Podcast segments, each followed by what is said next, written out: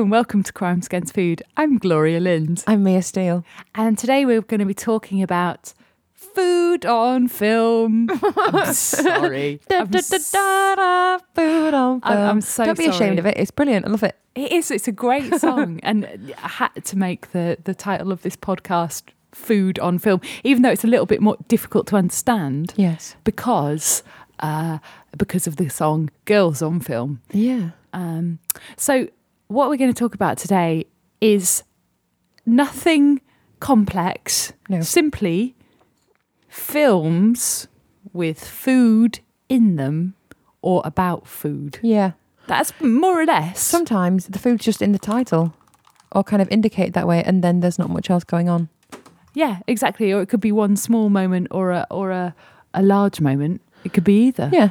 Uh, you know, it's it's it's, it's hard to tell. But we're, we're, Mm-hmm. we're going to go there with it. We're actually, when we were doing the prep for the show, we're a little bit worried because we have about 100 million films that we'd like to review. So we're going to try and, uh, I don't think we've quite got the skill to do a little movie minute review of each thing. Without making it completely confusing. Yeah. And, Yeah. and Here's a rundown of 25 films that you never want to see after this because we've just ruined them for you. yeah, and we'll try not to do too many spoilers as well.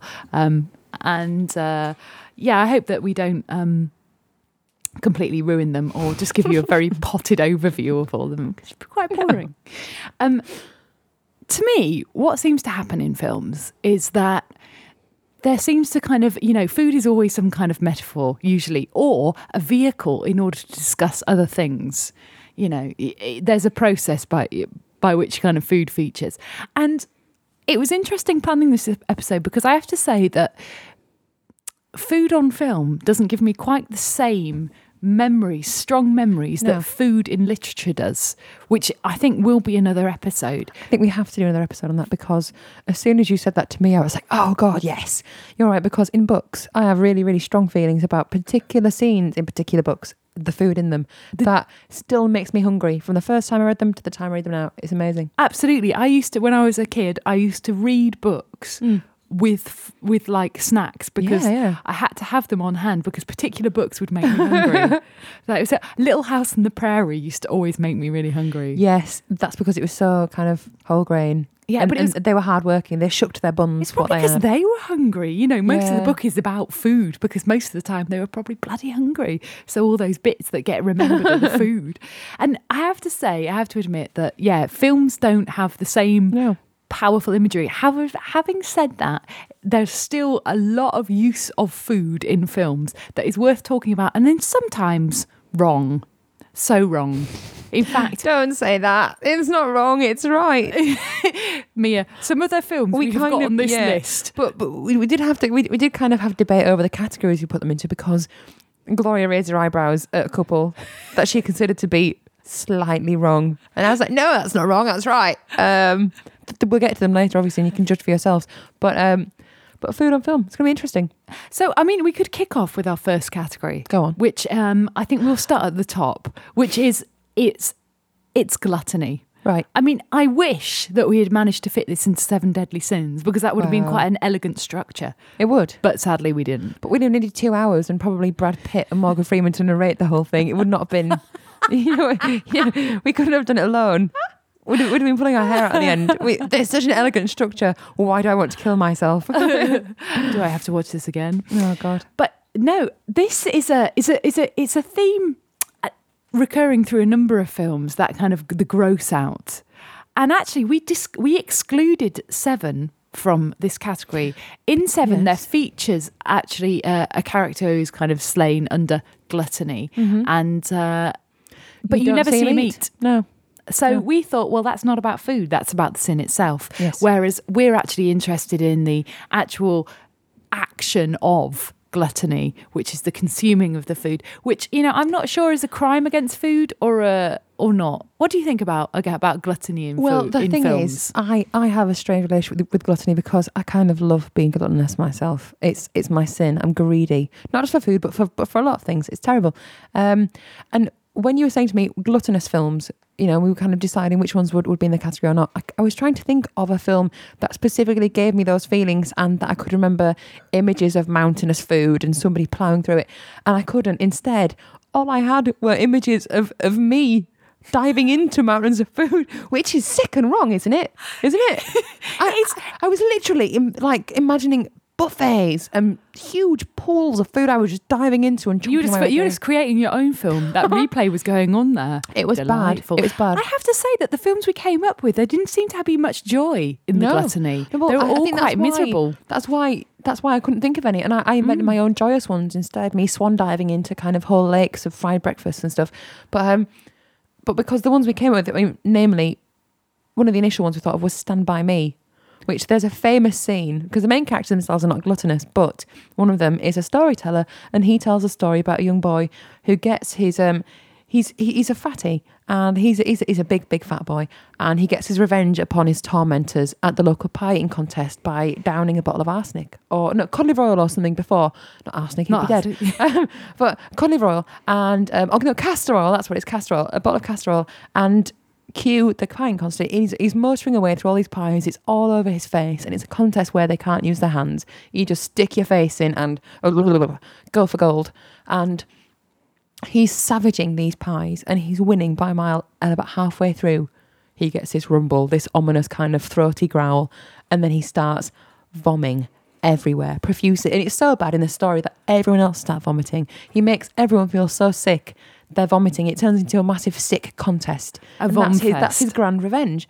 And um and that's when you said gluttony that's what i thought of because i think my mind was casting for images of a really large person and landed on him Yeah, and and yet there was, you know, he got his revenge, and it was it was gluttonous, but it was also there was not there wasn't a great deal of joy in that. No, I mean, no joy. They, they I think they enjoyed the story in the film, but it Gluttonous wasn't. gluttony with a purpose Yeah, that was there was a there was a very strong purpose in there. And again, you see, you just keep coming back to the pies and the overweight child with the food eating contest because mm. another one that popped to mind was Matilda. And there's a it's interesting. A lot of these films that we're going to mention are derived from books. yes I, I, I looked through them and a lot of them all the best ones are. this is true. There's so the I don't know what it is about. Is it because it's more difficult to film food? Because I, I have knowledge of um, an absolutely brilliant example is um, a student film, and uh, for some reason the script called for ice cream, and. God knows. I mean, you know, I'm sure that if you're if you're gonna because it's so difficult to film stuff and make it look right. I mean, you know, there are people who do food presentation like as a career. So you know, That's it's, amazing. It, it, it's consumable, and if you have to do take after take, you can't practically do take after take, can you? Not with an ice cream. Um, uh, yeah, an ice cream outside in the wind in like November in Sunderland or somewhere. And so they went through this enormous cost of hiring a Mr. Whippy and making the actors feel really sick. And actually, what they should have done is just got some sugar paste and kind of, you know, made it into a cone like that because it's all illusion. Maybe that's it. You know, in, in the. If you get shown, I mean, yes, we are visual, but if you get shown the stuff, it it doesn't have quite the same. Do you think there's an element of? I mean, you know, you said how you weren't kind of turned on memory wise, and kind of you didn't latch onto images from film from films of food like you do in books. Do you think? Do you think food loses something in translation in film unless it's actually fake film? The way that a person's makeup needs to be quite dramatic when they're being filmed, the lights are harsh and things like that. The fil- the food doesn't look as appetizing as it would in real life. Is is the smell and the imagination of it such an integral part that without that you can't connect? Maybe it is, or you don't get the subjective experience of the smell. Yeah. Like in books, you can have, you know, the subjective experience and relate it to your own experience. Whereas, I mean, uh, you know, even a description of pie eating, it probably wouldn't make me hungry, No. but I might have more. I think pie eating actually is one of those things that's better filmic than than written. That's probably why it features in so many films. Is the because there's Matilda and the and the and the and, oh, is it Miss Trunchbull? What's she? It's it's Miss Trunchbull and that there's a boy pie, called? Bruce Bogtrotter and he likes her chocolate cake and he steals a slice or steals a bite or something like that. And to punish him, she sits him down in front of the entire school. Mm. She calls an assembly and there they sit, all the kids. And she faces him with this enormous chocolate cake, this mammoth of a thing, and he eats the lot. And by from from the halfway point, the kids stop thinking, "My God, he's going to die," and they start chanting his name, Bruce, Bruce, Bruce, Bruce. So they're chanting Bruce, and Bruce is like ten, porky but determined, and he gets through this cake, which is as which is as big as him. And at the end, uh, in the book, and I can't remember. In the film, does she just punch him or something? In the book, she slams and breaks over his head the plate the cake came on. And Matilda is saying that he was so full of cake that it was like hitting a bag of cement. And It which, bounced off him. which just illustrates the power of the book over the film because she's giving you that that feeling of, you know, completeness and being full to the very brim so that nothing can hurt him at this point. You could shoot him and he'd be fine. the invincibility. He, he'd just leak like chocolate goo. His internal organs wouldn't be damaged. So, um, They'd just be actually chocolate. but you see, that one's quite a powerful one because I think Bruce's triumph. You know, he's, he's, not, he's not like the guy from the Stand by Me film who is just kind of put upon and upset and wants revenge. And he's totally Bruce bought. He's bought into the idea, Yeah, hasn't yeah. he? He's he's taking it on, and it's something that he doesn't Yeah. want. Oh, Whereas no, Bruce, is like, becomes a champion. it, Champion, yeah, bring it. does. I will eat the cake. Yeah, kind kind of dim-witted at first, and then when he comprehends the challenge there, he sets himself to it, and wow, It's an example to us It- all. it's his Everest. yeah, let, let- it's an example to us all. We should all eat cake, the whole cake, all of it. Oh, But then you see, you move on through the films and you get a little bit more refined. Oh, but before we move on, Mm-hmm. the other one that I shouldn't, the, the forced overeating. Before we move on, I almost forgot. Cool Hand Luke. oh my what an iconic, you know, uh, the, the egg, the eggs. yes, How did did he eat all the eggs? I, I'm sure. Did I- the I- I did Robert Redford actually kind eat the of eggs? Wikipedia fact out there saying, I, there's, I don't think there's a way he could have eaten 50 eggs. Could he have eaten? I, I think he ate a lot because his stomach looks just kind of. It's awful. It's sick. It's it's like someone's pushing their head through it. It's really wrong. it's so hard. It's turgid, which is one of those words that's only uh, that only has a rightful place in a Mills and Boon, descri- de- describing a kind of you know an empowered ma- manhood. Yeah, No, turgid. manhood. Yeah. It's always manhood, isn't it? Ooh, his manly manhood was turgid. and you're like, oh god, I'm sick of I'm sick of seeing that word. It's lost all power. um, and and yeah, it's sick and wrong, man. He keeps eating the eggs, and you kind of you're going, stop it. Oh, how could he be doing this? And and they, maybe that's where film has has the the edge over the books because that physical, uh, just the grossness of it, it has the power to make you feel sick, yeah. definitely. Okay, a book never made me feel. But sick. but but to, just to contrast that, I mean, in the film Cool Hand Luke, one of the things that, that kind of illustrates the character better is is the coupling of his two his two tasks. He fights a man who's his enemy in jail, the part of a road gang, and he fights him, and he will not stay down. He punches him a time, and this man is easily twice his side, and he punches Paul Newman's um, character again and again and again. Paul Newman's character bounces back up. Luke will not be beaten, and he's a bloodied mess. He's a rag doll. And in the end, even his opponent is saying, just stay down. He's sick of hitting him. He doesn't like it anymore. He concedes because it's it's made him feel so ill. The thought of like hitting this bloody rag once more. And then when he when he gets the eggs, it's kind of you know what the man is made of. Fifty boiled eggs. Fifty boiled eggs. It's it's bad. again, again, but it's it's not it's not a pie eating thing. It's about empowerment in in a situation which he has none. yeah, Food is his tool. Food, yeah, food is a tool. And it becomes not. Yeah, it's not about enjoyment, is it? There's no enjoyment of food there. That is about yeah. No. I'm uh, manning it up. It's Weird thing about oh yeah those those. So is it all? Is it gluttony at all? Because it's kind of it's going, it's going beyond the Powerful gluttony. yeah. It's still technically that, isn't it? Kind of going above, overboard on something Mm, to an insane amount. but moving on to the enjoyment of food, there's a, there's a few films which fall, fall fell into our uh, sensuality category. Oh, angel music. La la la. and you know, obviously, the kind of for me one that came up in this category quite quite strongly was um, like Water for Chocolate. Again, based on a book by Isabel Allende. Right. Allende. Allende. Well, uh, I'm not sure how She's it's. Chilean writer. I've never read any of her books, and yet I know that she is strongly recommended. In fact, she's so well known that in other books, I've heard her mentioned by other authors, touted as, as this kind of as this modern example of the contemporary writer to, to kind of you know of, of aspiration. I That's who they want to be. I'm actually, I actually can't believe that Mia hasn't uh, hasn't read this. Author. I know, because you would think she it's exactly is, up my I mean, street, she is very much of the kind of um, m- magical realism school, and you know, kind of set by Gabriel Garcia Marquez Mm-hmm, in in that kind of love and time of cholera, and you know, and and her her situations are in a kind of South American country the, I mean, the the story of like Water for Chocolate. It's a bit of a Cinderella story, Go but on. the food in there is a metaphor for desire and you know love and all of these really strong emotions that are put into the food. It There's sounds this- absolutely beautiful. Oh, it is. There's this. Oh, there's this great one about a girl with red hair who kind of. It's not actually a food bit of the film, but she kind of dances and she gets consumed by fire and she almost gets lit up by fire because she, you know, the heat of her emotions Yeah. cannot be contained by her body.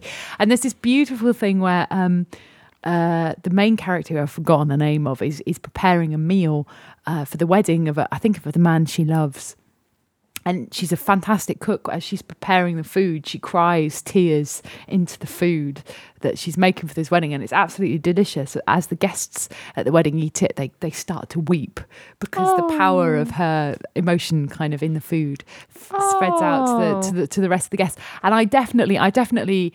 Uh, because my perspective on food is that kind of emotional transfer. I kind of always, uh, yeah, I, I got that film. I got it quite a lot. Oh, So that sounds yeah. beautiful. It Yeah, really it's does. kind of. It's. I think it is. and a, the it's a fo- title alone, it's one of those titles that's just slightly mystifying. It foxes you slightly, but because it, it, makes no sense at first. Like water for chocolate, what? And then you realise, obviously, Mm. it, there's some kind of trade off. But it's um, it sounds mystical and lovely. Yes, it is. It is very lovely. It's quite a girly film. It's a foreign language film as well. Both of those words, water and chocolate, are very evocative anyway. And you can you kind of you, you imagine them as you're saying them, which is, I think, the trick of of say books over film. That that's why they that's why food works in in literature. Yes, because they have a. I, Yeah. yeah. words have a texture, You and I don't know if visual yeah. images do.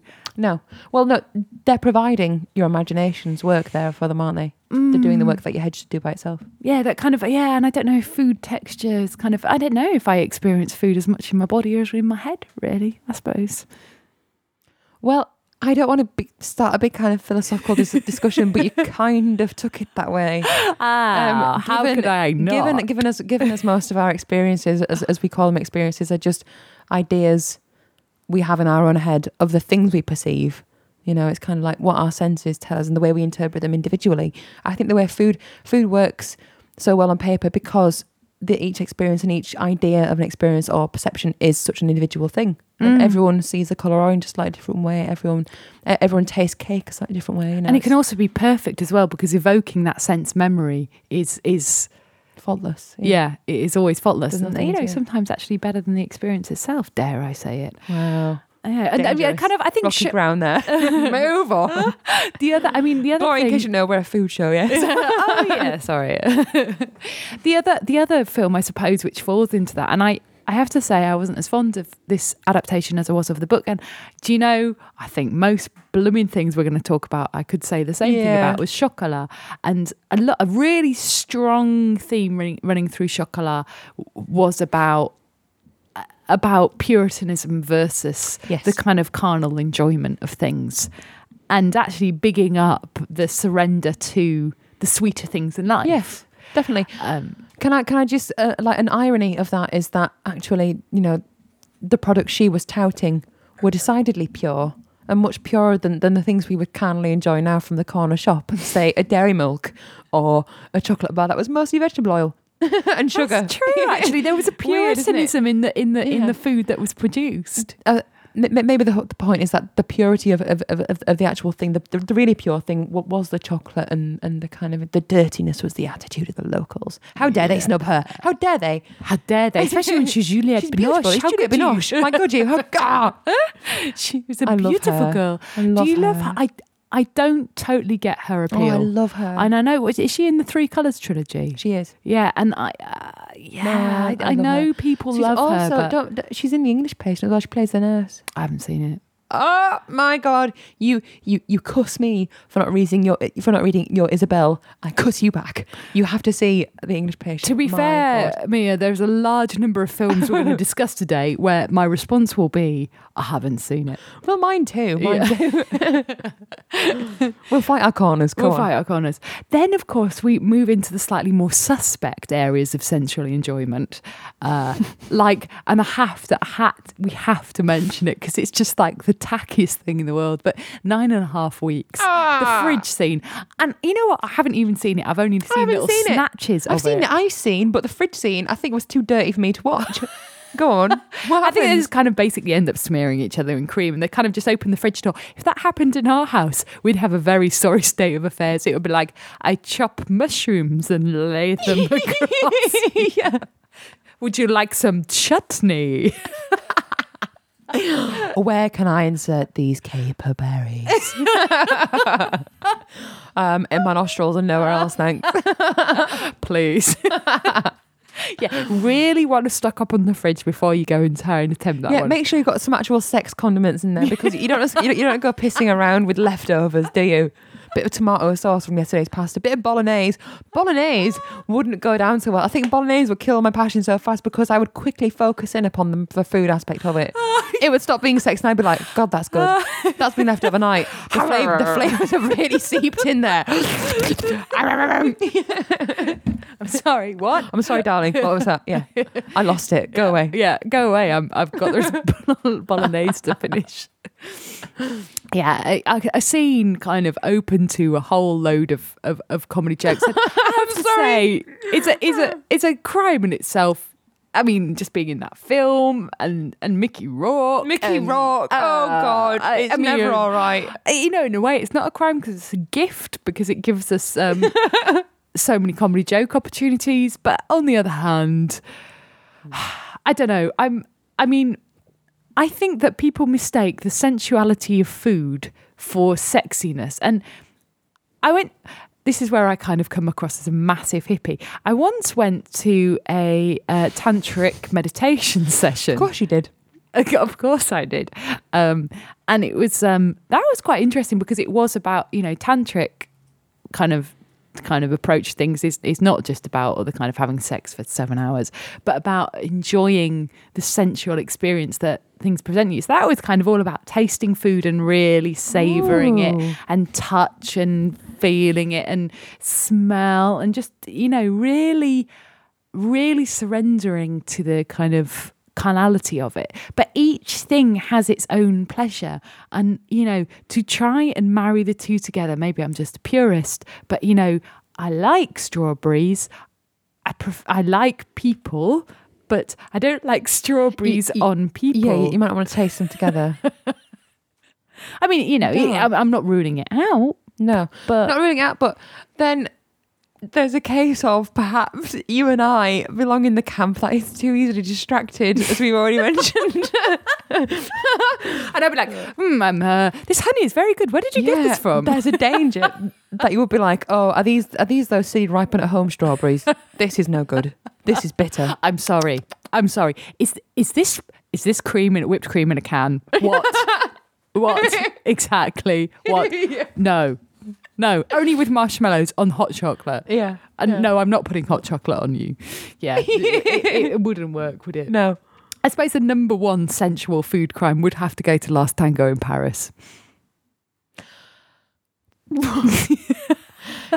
Is it a food crime? I mean, I'm sure it's a crime in, in, in some parts of the world. Everything in that scene is a crime in some parts of the world, including the polo neck. But um, Marlon Brando's kind of quivering lip. But but it's um it's it's wow, it's evocative. I you know when I first watched it, totally didn't see that one coming. And and and, and I knew there was some kind of to do about the film and something to do with butter. And, and my poor little brain went, oh look the butter, oh oh oh my god, he's he's really old. Oh oh look at that, and it was part of my kind of my whole growing up thing. Like oh yeah, you you, you don't have to be under thirty to have sex. look at Marlon Brando, still getting his end away with teeny tiny actresses. It was um, but, but, with the aid of butter. as wrong as it is, if you've never seen it, okay, she's kind of she's she, her, her kind of her garments are kind of pulled down. And, and and she- she's face down on the floor and she's kind of looking kind of you know yeah yeah challengingly back at him and slightly awestricken as he sticks his fingers in butter and then greases himself a path. I'm choosing words carefully here. Um, before they then get down to the the more Greek method of copulation than say your standard face to face look. Um, yeah, yeah. That was the greatest summarising of that scene ever. Thanks, man. It's a 9.8 from the English judge. Thank you. Thank you. yep, that's it. I'm sold. I'm sold. Put her on movie minutes. Great. Oh, but but there's something to be said for deliberation, isn't there? Marlon Brando, you know, he might be wearing some dodgy duds, but the man was deliberate with those, with that stabbing of the fingers into the dairy product. Oh, I feel a strain on a bad path. Let's go oh, somewhere Oh, else. it's, a, it's a bad and, and wrong path. but you know, and also impractical. Butter? Yeah. Really? Don't be silly. No, No. I mean, no. There's a number of reasons no, but your ass would smell like a baking tin. I'm sorry. I, you see, I spent all that time tiptoeing around it, and then I just went out and you just that. went you just I'm went there sorry. you just laid it on the line but you know there's i mean this is it's it's it's for an entirely different podcast but but you know it it doesn't butter doesn't present you with long lasting lubrication kids that's all i'm saying How did you find that out? well it, it just doesn't Oh my god! No, uh, no, uh, you're probably right. Although there is a delicious story. I say delicious. It's delightful, rather, by Alice Walker, and it's about kind of. It's called olive oil, and it's it's about th- this couple, and they kind of they use olive oil, and it's it's about the. The, the place that this ingredient has in their life, and he has dandruff, and he's black, so his skin lacks a certain, you know, um, essential oil. And I think a lot of people, a lot of black people have, have problems with dry skin, and they use emollients and things and and and, and she, she he has dandruff and this kind of comes up later in the story but what starts off he gets a cold. And she's realized his wife that by rubbing olive oil on her hands when she's cooking it, it actually replenishes them properly the way the fancy french cream she buys doesn't.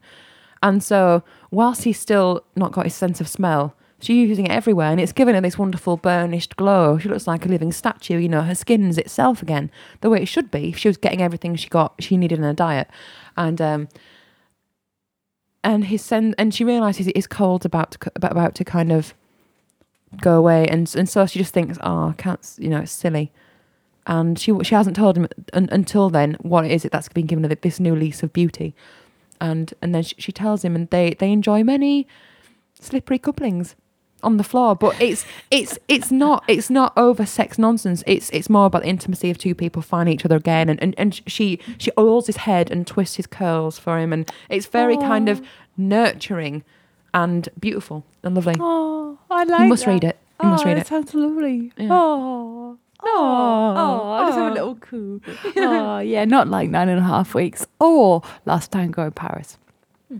Now, the other category that we found was where food um, kind of presents a platform over which uh, relations are conducted. It's basically the anchor where social situations kind of can happen.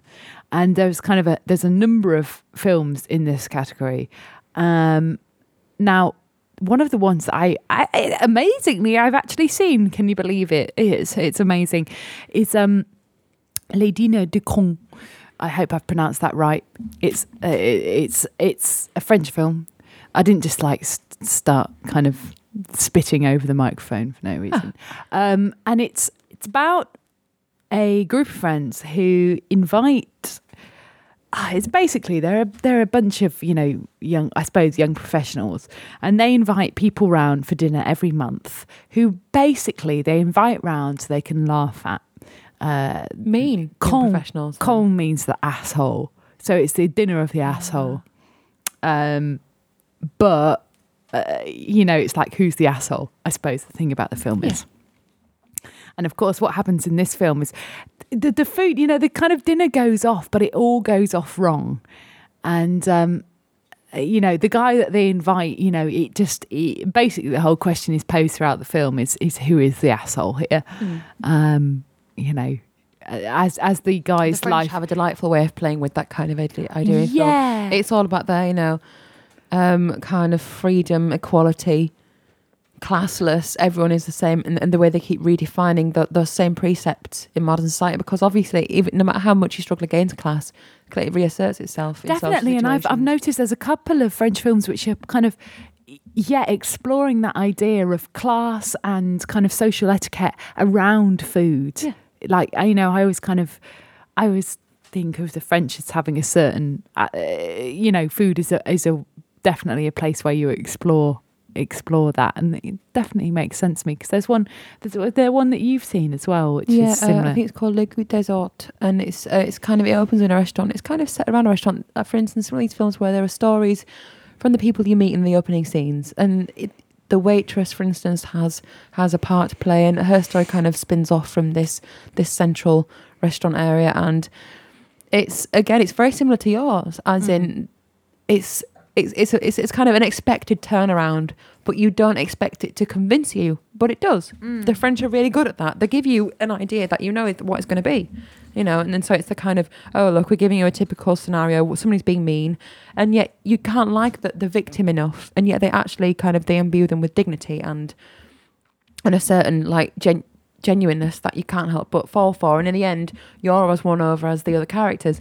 And the same thing happens. This guy, he's a bit kind of they consider him an, an upstart. An upstart. He's he's not an intellectual. He's not theatrical. He's hanging out with this theatre crowd. He's hired a young artist to do a piece of work for his garage or whatever it is. And he takes him out for dinner. And he's sat with a beautiful actress they've just seen in the theatre. And he thinks she's amazing. And she kind of she snubs him kindly but coldly. And the rest of the film is about kind of her discovery that he is more than what she thought he was, and that he discovers that he actually is, and that he actually believes what he says when he's being gruff and voicing his opinions, like you know this is bollocks, and I think you're talking nonsense. He does believe that it wasn't a show. That's really his thoughts, and his honesty becomes like admirable. And at the end, obviously, you know she's kind of she's realised his worth. And- yeah, and and the crowd that they were sat in seems ridiculous rather than aspirational.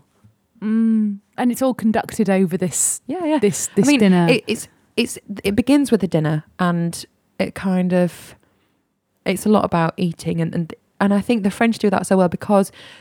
And, and this is true of Britain especially. Like everyone has their things about the dining table, about the dining area. It's very easy to trip up in somebody's company. If, for instance, you are American, and you eat mostly just using a fork. That that's that's a big cultural thing, isn't it? It's, it's an Mm. obvious thing, and people people use these tiny petty things to kind of to determine who is who and how you do a certain thing. And eating is, is one of those social um, scenarios where it's very easy to pick people up on stuff. Yes, it's very easy to see. I mean, Yeah. we've yeah we've we've talked about it before, haven't we? About that that that social attitude to, to dining as well. But it's such. I mean, yeah, it's such a great platform, especially for a film because you can you know you can do that close up, very small Mm. observation of people. Where in a theatre, you know, it might just get a bit kitchen sink drama, one room, and you know, let's go back to naturalism. I mean, you know, I always think that film does naturalism better than the theatre and that kind of close observation Yeah. of people in an intimate situation it's such a great place to tell that kind of story. I completely agree. And it's you, we were talking before about the films that have food and the films that don't. There are films that don't have any eating in, or if they do, it's very brief, or or it seems in restaurants without food. You know, you never see them eating; they're, they're just having a really important chat. And I think I think the food, the films that ha- generally have food in, are a bit defined by those scenes. They tend to be mm. important. Then you've got other things that maybe are more action led. They don't have anything like that in. They also don't have any toilet scenes. you know, do you know? It's a bit lacking in realism. It's like everyone's got small plastic crutches and kind of shallow throats. Nothing happens really, sort of.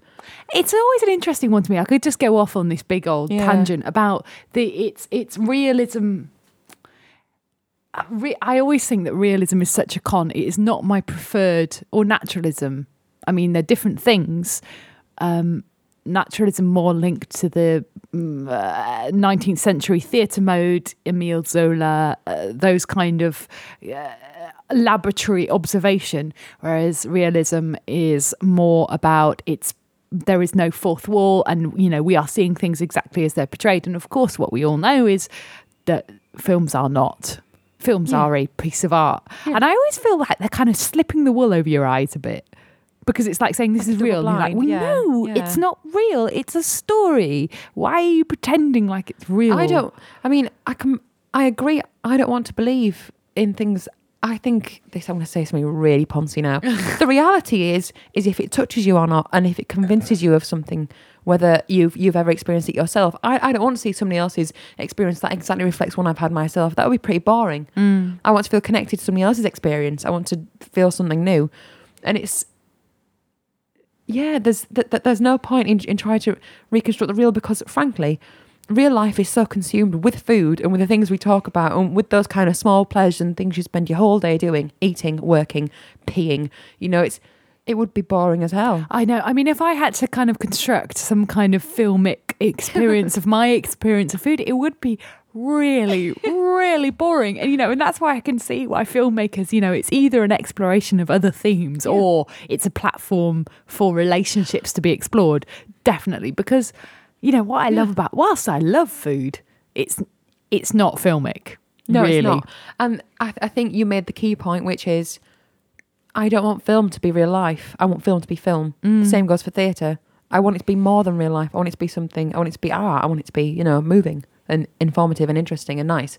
Not, I, I, I, I, I don't want a window into somebody else's boring existence. They could have one into mine and just be equally bored.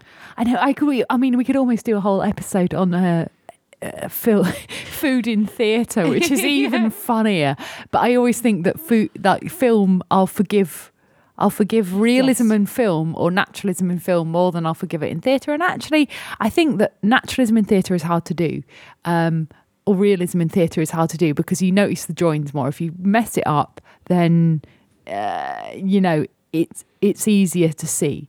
I don't know why. I think it's because of the conventions that surround it and the way that you do it. Yeah. I've just gone off a total tangent here about, we were- yeah, about yeah. theatre theory. Sorry, it had to come in at some Yeah, point. But um, yeah, yeah, I mean, returning to these kind of these these dining experiences. Food then, on film. But you see, it does remind me these ones where food is a, is a platform for, for social um, relations. It always reminds me of of those plays, the the kind of naturalistic plays where. Uh, one room becomes a laboratory for the exploration of the kind of human you know the human Yes. experience. And you know it's like that meal becomes a laboratory for the exploration of the relationships between the characters around the table um, or who are attending the event or what have you. And you kind of seek into it. There's a whole we kind of en- I, somehow ended up identifying this whole section of films which are kind of family relationships. And and they're a great place. And quite often it seems to be like kind of there's a whole section of Italian American films basically that Yes. are family relationships explored around the Ah, table. yeah. So you've got, you know, Goodfellas has a surprising amount of food in it. It does, but that's an entirely different kind of family, isn't it? it is family, but I, I kind But- of but, I yeah. counted it as family because I thought it right, was. right. It- it's about the closeness and the loyalty, isn't it? Which is somehow deeper than the blood one. yeah, completely about how you identify with Yeah. these people, maybe that you work with, what have you. There's a there's a scene in that where they make is it they make uh, aglio e olio? It's the spaghetti yeah. with oil and garlic late one night when they come back. And I have to say that always used to remind me of the guys I used to work with, not because they were gangsters, but because we used to come back late after work and eat pasta together, and they were all Italian, and you know one of them Oh. would cook it up and maybe make some carbonara, and I used to watch that and go. Sweet. Oh, that's just you know, just reminds me of the boys. The boys around the table. No one was criminals. No That- one was, no, you know. That readiness to engage and eat together. Mm, I know, and it was really important. We used to finish the we used to finish the day with a meal all the time. You know, it was, we didn't mind staying up late. It was we finish it. It's one of those curious things. I mean, keep going back to kind of this is this is a workplace thing, but if you ever eat with your work colleagues, your relationship is changed indefinably, but changed afterwards. If if you if you never lunch with anyone, the first time you go to kind of even if it's just burgers in a bar with your team, things are different because you you're seeing each other in a completely different non-professional setting. You're supposed to be relaxed. Yeah, and you're sat there wolfing a cheeseburger, om nom nom nom nom, and you know it's kind of it is it's very intimate, and it's it's it's one of those settings that kind of really encourages closeness and bonding. Yeah, definitely. Eating together as as a waiting staff team must have been like incredible. You know, afterwards you, you'd have so much camaraderie. Oh yeah, no, it was great. It was half a carafe of wine on the Yeah. table, you know, pasta in the dishes. I used to fear the times when they put spaghetti out because I'd be there longer than anybody else. Uh, they were all practiced spaghetti eaters, the bastards. Um, you know, and it was yeah, and then espresso afterwards and grappa in the espresso cups and all of this. Yeah, so no, I definitely and you see that's the thing. It's about it's about creating a sense of identity as well, and it's you know the, these films of, of of Goodfellas, and then I suppose there's Godfather, and uh, But the comforting ones are about inclusiveness, aren't they? They're about you being included, and the food is is, is, is one of the vehicles for that. You're in this unit. you yes, you're, in- you know, and we all eat the same thing, and we know this food. This is the because you know, food is home and what have you. Belong. Of course. But I what mean, else do you have on the family list? I'm, I'm family curious. on the families there's a there's a film that um i i love i love this film and i i think not enough people have seen it it's a film called big night and it stars stanley tucci in it and it's about two italian american brothers, yeah, and they who open a Oh, restaurant God. uh, in the 50s and it's basically what happens is um, one of the it looks like through a friend of the friend they've opened this purest italian american restaurant Fantastic. in this american suburb Oh. and their customers are not ready for the cuisine that this extraordinary chef one of the guys one of the brothers makes and there's just this brilliant scene with the kind of the the the customer asking for uh, I think she wants some bread on the side with it. She wants meatballs on on the pasta, and he can't understand that. He's like, "Why, why would you do that? You don't you don't have them together. It's a hybrid dish, that Mm. kind of thing." And he, he and it, the the front of house guy is going back to the guy in the kitchen, going, "Just just make it, just make it." He's like, "What? Who are these people? Yeah. Bread on the side with." With meatballs, and I'm just like, oh, feel your pain, brother. Feel your pain. yeah. So they're struggling, and um, they find out that they might get Louis Prima down to their. Huge fan. Yes. oh my huge, goodness. huge If you don't know who Louis Oh. Prima is, uh, you know the guy who did uh, the voice of the Jungle King in the in the he did King Louie, didn't King he? Louis. I'm the king of the The swingers, jungle, oh, jungle. jungle. It- it- that's him. I love him. kind of big, big voiced American Wow. singer, big band singer, also a trumpeter. Um, but yeah, so they they think they're going to get him down. Um, and the whole thing is about the process of the feast that the chef cooks for this night that they're going to get Louis Prima down to the restaurant. And it's just, oh, yeah, it's total food porn for, for Oh, one part of it. Yeah, you know, Stop the kind of yeah, and this kitchen that you know, there's a lot of shots of the back kitchen, but there's also this beautiful relationship between the brothers, Yeah. and you know, it's very of the period, and yeah, everything about it just makes you want to be there, you know, eating in their restaurant in the meal as it goes, and you kind of really, oh, yeah, it, uh, it doesn't go entirely to plan. I don't think I'll be spoiling it by Don't saying spoil that. it. No, Don't spoil it. I haven't seen it. I really want to. but it's, it's yeah, definitely worth a watch. Big night, Stanley Tucci, very very worth watching. Okay, it's on my list. Yeah, put it on, put it on your list. And then there's also, which is a film I haven't seen, I've been trying to see for about two years, but I can't get hold of the DVD copy. Is Eat, Drink, Man, Woman, which is a Chinese film. So you get all these cuisines. There's Yeah. also, um, I think Eat, Drink, Man, Woman was made as remade as a Spanish American film called Tortilla Soup. So clearly, there's these kind of these cuisines which have a big family element. Absolutely.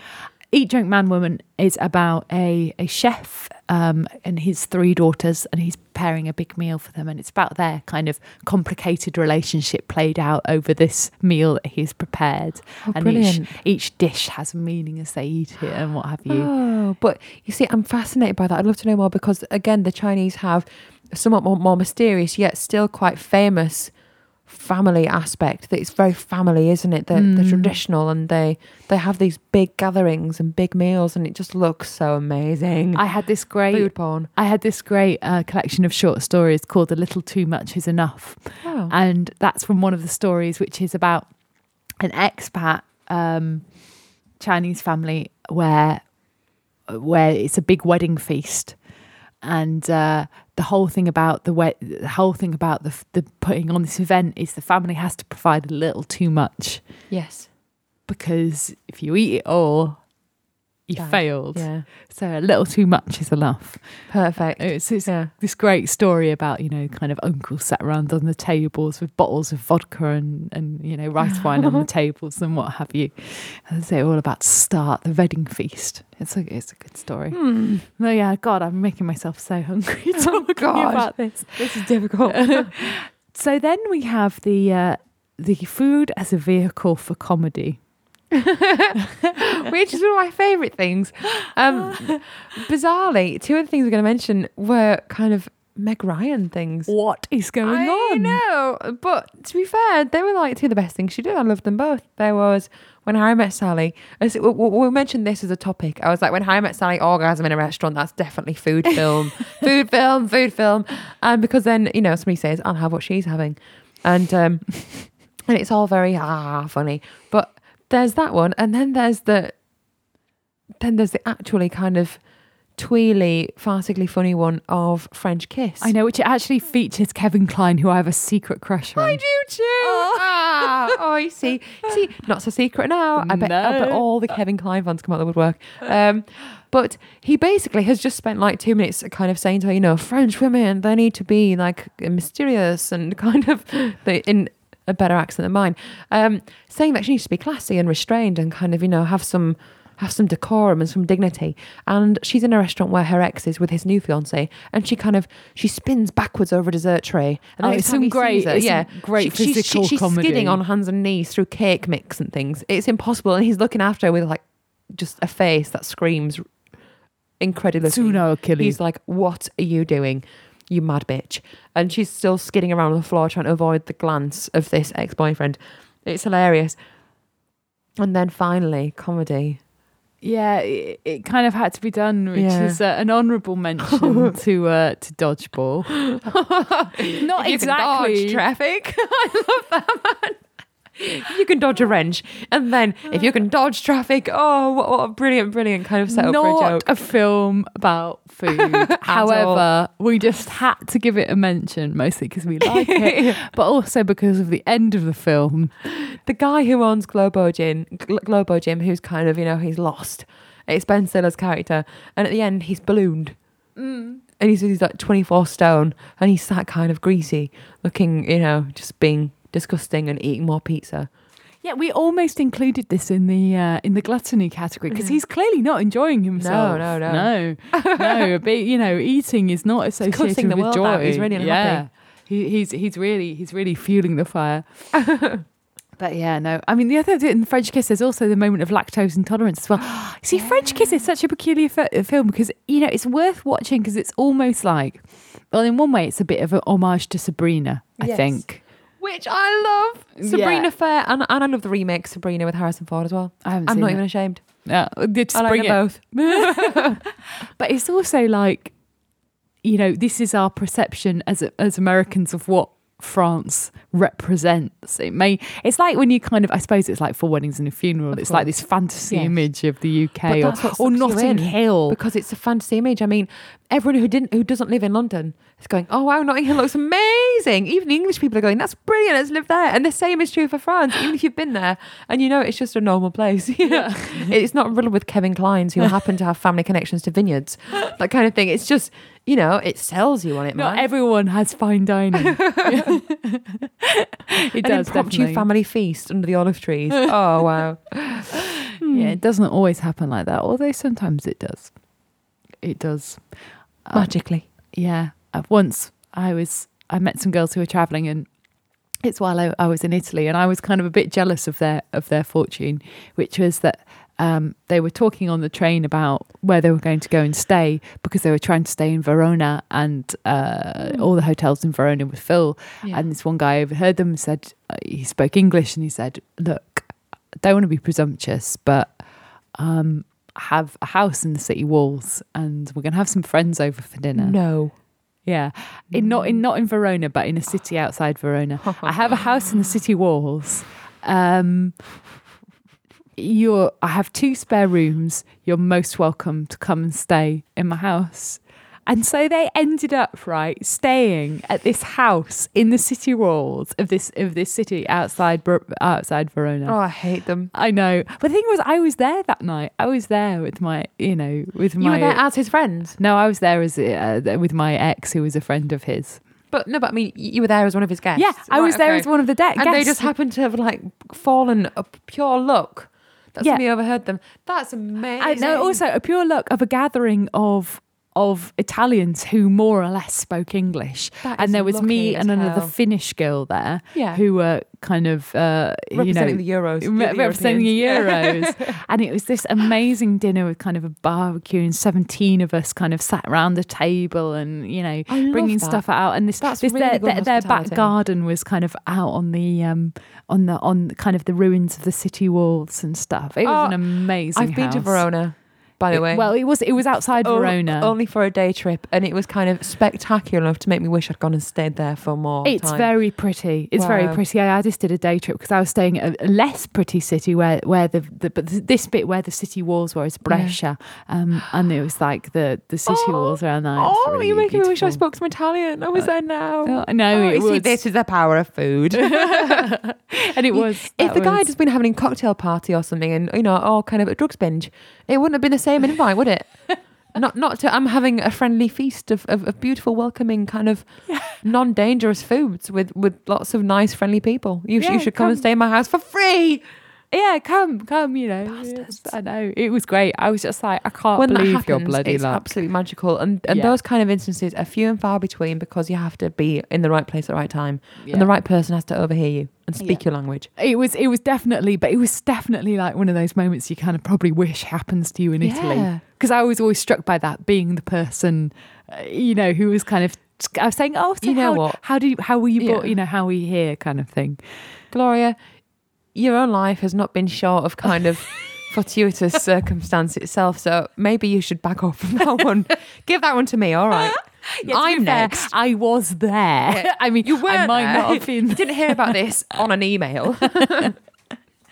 It was lovely. I suppose. I mean, the other ones that we can't miss out, although they're not kind of lovely and are as our, Mm-hmm. exp- our, our, our backpacking friends' experience, is probably uh, when we were doing this, there was a disturbing amount of films that come up with cannibalism. It's like the you- backpacker story gone wrong. Yeah, that's what happens when you know it all goes wrong and you go to the wrong place. And oh Mm-hmm. dear, I mean, you know, because I mean, how could we not mention Silence of the Lambs and Chianti and the liver and fava beans? Personally, I wouldn't team liver with fava beans, but it, it, it's a reasonably solid choice. I I have literally this. only I've only ever had liver in my mother's liver and sausage casserole, or, or with liver and onions. That she yeah, does sometimes. I think that's the only time I can stomach it. Yeah. Really, liver casserole I can do, but um, because it's the taste becomes somewhat.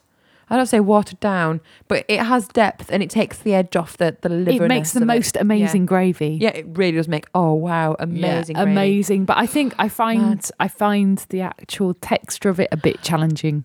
I see. I like the texture of liver, but it, I have I have to have it in small amounts because the taste Yeah. itself is, is quite. It's quite It's a lot. irony. Yeah, yeah, it's a lot to take. Mm. My mother used to eat it nearly raw when she was pregnant. She was craving it. Oh my god, that makes Yeah. me. Oh my god. No, but like she, she, she said, she was like something from Rosemary's Baby. She would she, she would let it look at the pan, and then eat it. And her mum and dad were always catching her, coming to see how she was. She was like, "I'm fine."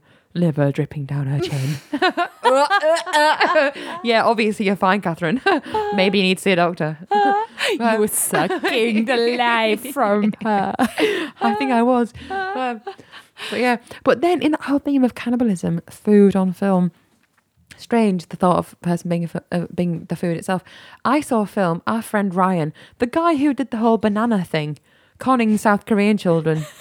With the with, with with his own take on the English language, um, he made me watch a film once um, called Ravenous, and This is a film that's been banned, and I think wasn't it? it? Wasn't it is this a film that Why his his film tutor slipped him a copy of? oh? I don't know. I'm pretty sure Why would it be banned? It's fantastic. you're such The a thing is- liar. no, it's really, really good, and you know why? And and it's not remotely like I mean, God, I've seen kind of stupid slasher teen flicks that are much, much gorier and much more disgusting than this. This is this is really restrained. What what sells it, Ravenous, is that it's um there's hardly any dialogue at all. It's got a really long score, just music, music, music, epic music, and it's kind of called Wagon Times. There's a settlement that's gone a bit awry, and somebody comes to investigate, and he realizes that there's that this insane bout of cannibalism going on, and the people who are victim of it or or become cannibals themselves are overwhelmed by the taste. but it's very. I can't explain how well it's been done. It's actually ace. And I, at the end of it, I was like, Ryan, thank you. That's one film you made, you made me sit through that. I'm glad I did. I'm impressed because I'm, Yeah. I'm such a wuss. I think in this category, I have not seen one film. I There's haven't no seen. awful, I haven't even seen Alive. Eyeball popping moment. It's very, very. They're literally picking pieces out of a stew. They're eating each other, but as in, you, You know, know, seasoned in food. Yeah, seasoned. with a glass of Chianti. But what's amazing, um, okay, if you don't want to hear how this film ends, this is a spoiler. Here you go. Um, somebody comes and it's it's basically it's help. They're going to be saved, and the guy is wandering around this deserted camp after all this kind of tumult has happened, and he happens across across a big cauldron of of food. He takes a sip. And then you know that he's going to be involved too because he's tasted it and his face is showing some kind this puzzled appreciation of this taste. What is this taste? It's so nice. Da, da, Da. You're like, ah, brilliant. And so it continues. Yeah, and then of course there's the uh, there's the Outlander shooting. I'm sure there's more in this category, but the ones that came up for us would be. I mean, you know, we almost put this in a kind of political category because it is a film, but it's also a documentary. It's Super Size Me, Yeah. and there's probably Fast Food Nation as well, which is kind of you know about the horrors of of of Hmm. modern eating, you know, which have a political bent to them. And then there's the kind of the oh dear god, I can't believe you ate that, like Old Boy, which you know I haven't It's seen. I haven't seen. It's good. It's a really, really. It's really. I mean, there are some sick parts in it. Again, potentially, I, I could, I could really spoil it for people who haven't. But um, it's uh, it's really crossing some boundaries, and it makes you reassess what you're prepared to kind of say. Oh, I want this to happen, even though it is wrong on every level. Um, a guy is kind of kidnapped. It's a revenge flick, kept- isn't it? It's a revenge flick. His his life is over. He's been taken and shot in an apartment, and he tracks down his his, his abductor. He's been but he's been given the same meal every day for years. And when he finally escapes, he finds his abductor by tasting every sweet dumpling or every dumpling in this in this dish he's been having regularly from every takeaway in the neighborhood. In the city, he tries them all, and they all do the same dish. So he's trying them all until he finds the exact one that he knows perfectly. And when he knows the, the right dumpling, he knows the right restaurant, and then he knows the right place to ask who's been placing the order all this time. Find out who did it. And at one point, he does eat a small live squid. And apparently he ate it for real. No, no, he did. There's, there's absolutely no way they could have faked that. There's no, there's no kind of embarrassed cutaway point or or or kind of seamed together bit. It's very, it's live and Mm. disgusting. Yeah. It just looks repulsive. Mm. Like the biggest wiggling bogey you've ever seen in your life. Foul, man, just foul. but worth seeing. Definitely worth seeing. You're going to watch it and be appalled. I know. The thing is, right? I love Korean films. I love. I mean, It's they fantastic. look like nothing else. I mean, it, the the you know the cinematography is just amazing. I mean, I could even watch, and I'm not big on slasher flicks. I'm not big on big violence. I mean, but you know, I could watch Sympathy for Lady Vengeance and go, it looks pretty. have, you, seen Sympathy for Lady Vengeance? I've seen kind of about forty minutes. Yeah, I've seen. well, then, you know, if you've seen that much, watch Old Boy. It won't offend you at all because it's the same Yeah. director, isn't it? which is uh, it might be. I think it it might is. be. Yeah. In fact, I, I- think Sympathy for Lady Vengeance and Old Boy, they're like the Korean equivalent of Three Colours. yeah. You know, it's It all it's- comes together. It's a kind of a violent revenge trilogy that, that they Mm. made. I think I, mostly I kind of look away at the the, the, the kind of grim shots and enjoy the beautifully beautifully shot rest of it. Wow, It is- it's very, lovely. very good. See, because I like the- there's one Korean movie I, I like nothing to do with food. It's spring, summer, autumn, winter, and spring, and it's it's it's not. It's very slow and nothing very much happens, and it's very interesting because it's kind of meditating on Buddhist philosophy. It's actually made by a Christian, and it's basically set on a temple on a lake, and it's about Oh. a boy who comes to the temple, and then leaves the temple, and then come back to the temple in search of um, resolution. Oh, Beautiful. that sounds really gorgeous. Can I just, I know we're supposed to be talking about food, but this is my Korean film anecdote. Um, one of my good friends, Vanessa, who moved to Australia recently, when we were just becoming friends, you know, when you kind of see when you go, you, you, I want to be friends with you. Yes, I think I am. And we kind of eyed each other and said, you seem like my kind of person. Let's do something like go for a coffee or go to the cinema. And so we said, yes, we'll go to the cinema. And there was a Korean film festival on. Now, we thought we were going to see what had been touted as the, the South Korean version of, um, or rather, I think it was, was it actually North Korean? kind of illicitly, illicitly made version of Sex and the City. Their kind of girl talk, frank sex thing, you know. And we were going to go see that. We got the dates wrong. and we went to see A Good Lawyer's Wife. And there were some rather graphic sex scenes in it. And um, I, I realised 30 minutes into it as the man's mistress is masturbating herself in a pair of stockings up and down his buttocks. That there was me, Vanessa, and a man in a trench coat in the cinema. I'm not even joking. I'm not joking. Luckily, Vanessa and I had left a seat between us for which to store our popcorn. I looked over and all I could see was the big, great shining orbs of her appalled eyeballs as she like stared at the screen, disbelieving that she was looking at me, looking at the screen as if to say, "I'm so so sorry. I didn't. I d- I'm. Uh, I don't want to seduce you in any way. This was supposed to be fun." and oh look, they're having sex. it was really, really kind of. It was. It was a life changing moment of. I'll, I'll never get that two hours back. and that man was making movements. Oh, it was No. bad. Oh, he definitely oh. was. And the awful thing was, it was it was beautifully shot erotica, some of it. So we were kind of genuinely uncomfortable. Like, wish you were here with somebody else. it was it was disturbing. and after that, there were there were no there were no barriers left in our friendship. We would talk about everything, you know, pooing, periods, whatever. We, we there were there were no, no nothing left to kind Gone of there. knock down. Gone Yeah. We've been we've we've seen Nam, man. oh. I think we should also make some honourable mentions of like like ultimate foodie films that should have seen and have not. Like, I mean, well, or, or ones that we missed out, I suppose, in our summary. I mean, Eat, Drink, Man, Woman is one that's up there for me. I haven't seen. Need to see it. Need to see it. Babette's Feast is another one, which apparently is the ultimate foodie film, and I haven't seen it. Yeah, I'm rubbish. The cook, the thief, his wife, and her, lover. Yeah. I have to get that one right. I always want to say his lover. What a brilliant title. Yeah, it is brilliant. It's worth mentioning just because the title's so amazing. Yeah, it was Peter Greenaway film. I've never seen a Peter Greenaway film. You know, never seen that. It's meant to be awesome. Hmm. I mean, there's a couple who missed off our list as well. There's Fried Green Tomatoes at Whistlestop Cafe, which I think is a beautiful film. Again, based on a book by Fanny Flagg, and some might find it twee. And to those, I say, screw you. It's sweet. Cute. it's got Mary Stuart Masterson in it, not being too kooky and made me cry. Oh. Um, and I would never want to eat fried green tomatoes. I, am not convinced, but apparently you kind of put them in some kind of batter or something. And and they, are they 'em. nice like that? Apparently, Well, if they yeah, say so. yeah, apparently they're good. Um, and there is also oh, there's another one that I was I was going to say, and I've I've kind of completely lost the thread of. So maybe I just have to open it up to people who are listening. I'm sure, like throughout this, they kind of been listening, going, "How can you possibly miss?" Yeah. You know.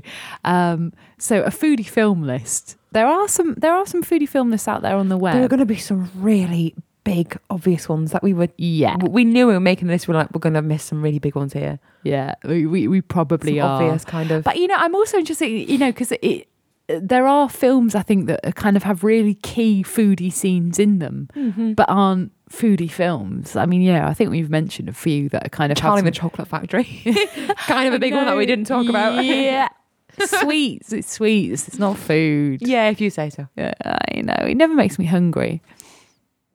Does me. I always wanted to be the the fat one who gets stuck in the chocolate pipe. Augustus Gloop. Augustus Gloop. Mm, swimming in the chocolate river. That sounds like an awful euphemism. oh my god! I take that back. I'm so sorry. No, I don't want to do anything like that. I mean, I want to be, you know, just outside of the factory in the street. That's what I want. So we'll try and put a list up at um, www.simplysyndicated.com, and if you've got some uh, some glaring glaring neglections from our, you know, things we, Yeah. we've neglected to mention, do do go there. And if you go to the forums, you can post up or post a, a message on the feed Yeah, on the on the to abuse us, shows. Yeah, we're, we're we're very you know we're all ears, and you know I can add it to the list of ones which I have failed to see so far. Ratatouille, that's a film all about a tiny rat. you know what? There's nothing funnier than you throwing ratatouille at the end with a flourish. I know. I can't believe I just like threw it. I had to say it though. I looked down at the paper and I was like, oh my god, I have to Ratatouille? say it. And Once Upon a Time in America apparently has some Ah. key film food scenes in it. See, now we just haven't got enough Oh, time. we don't- we you don't have the no, we're gonna time. we're gonna go, we're gonna shut off. We're gonna Um, go. This has been a really nice show. I hope you've had fun listening because we've had fun. Yeah, it's been nice. Well, we think so. But Yeah. you know. it's been nice. what do we know? We're talking. yeah. So I've been Gloria Lindh. oh, Mia Steel. Thank you. Thank you. Bye. Bye.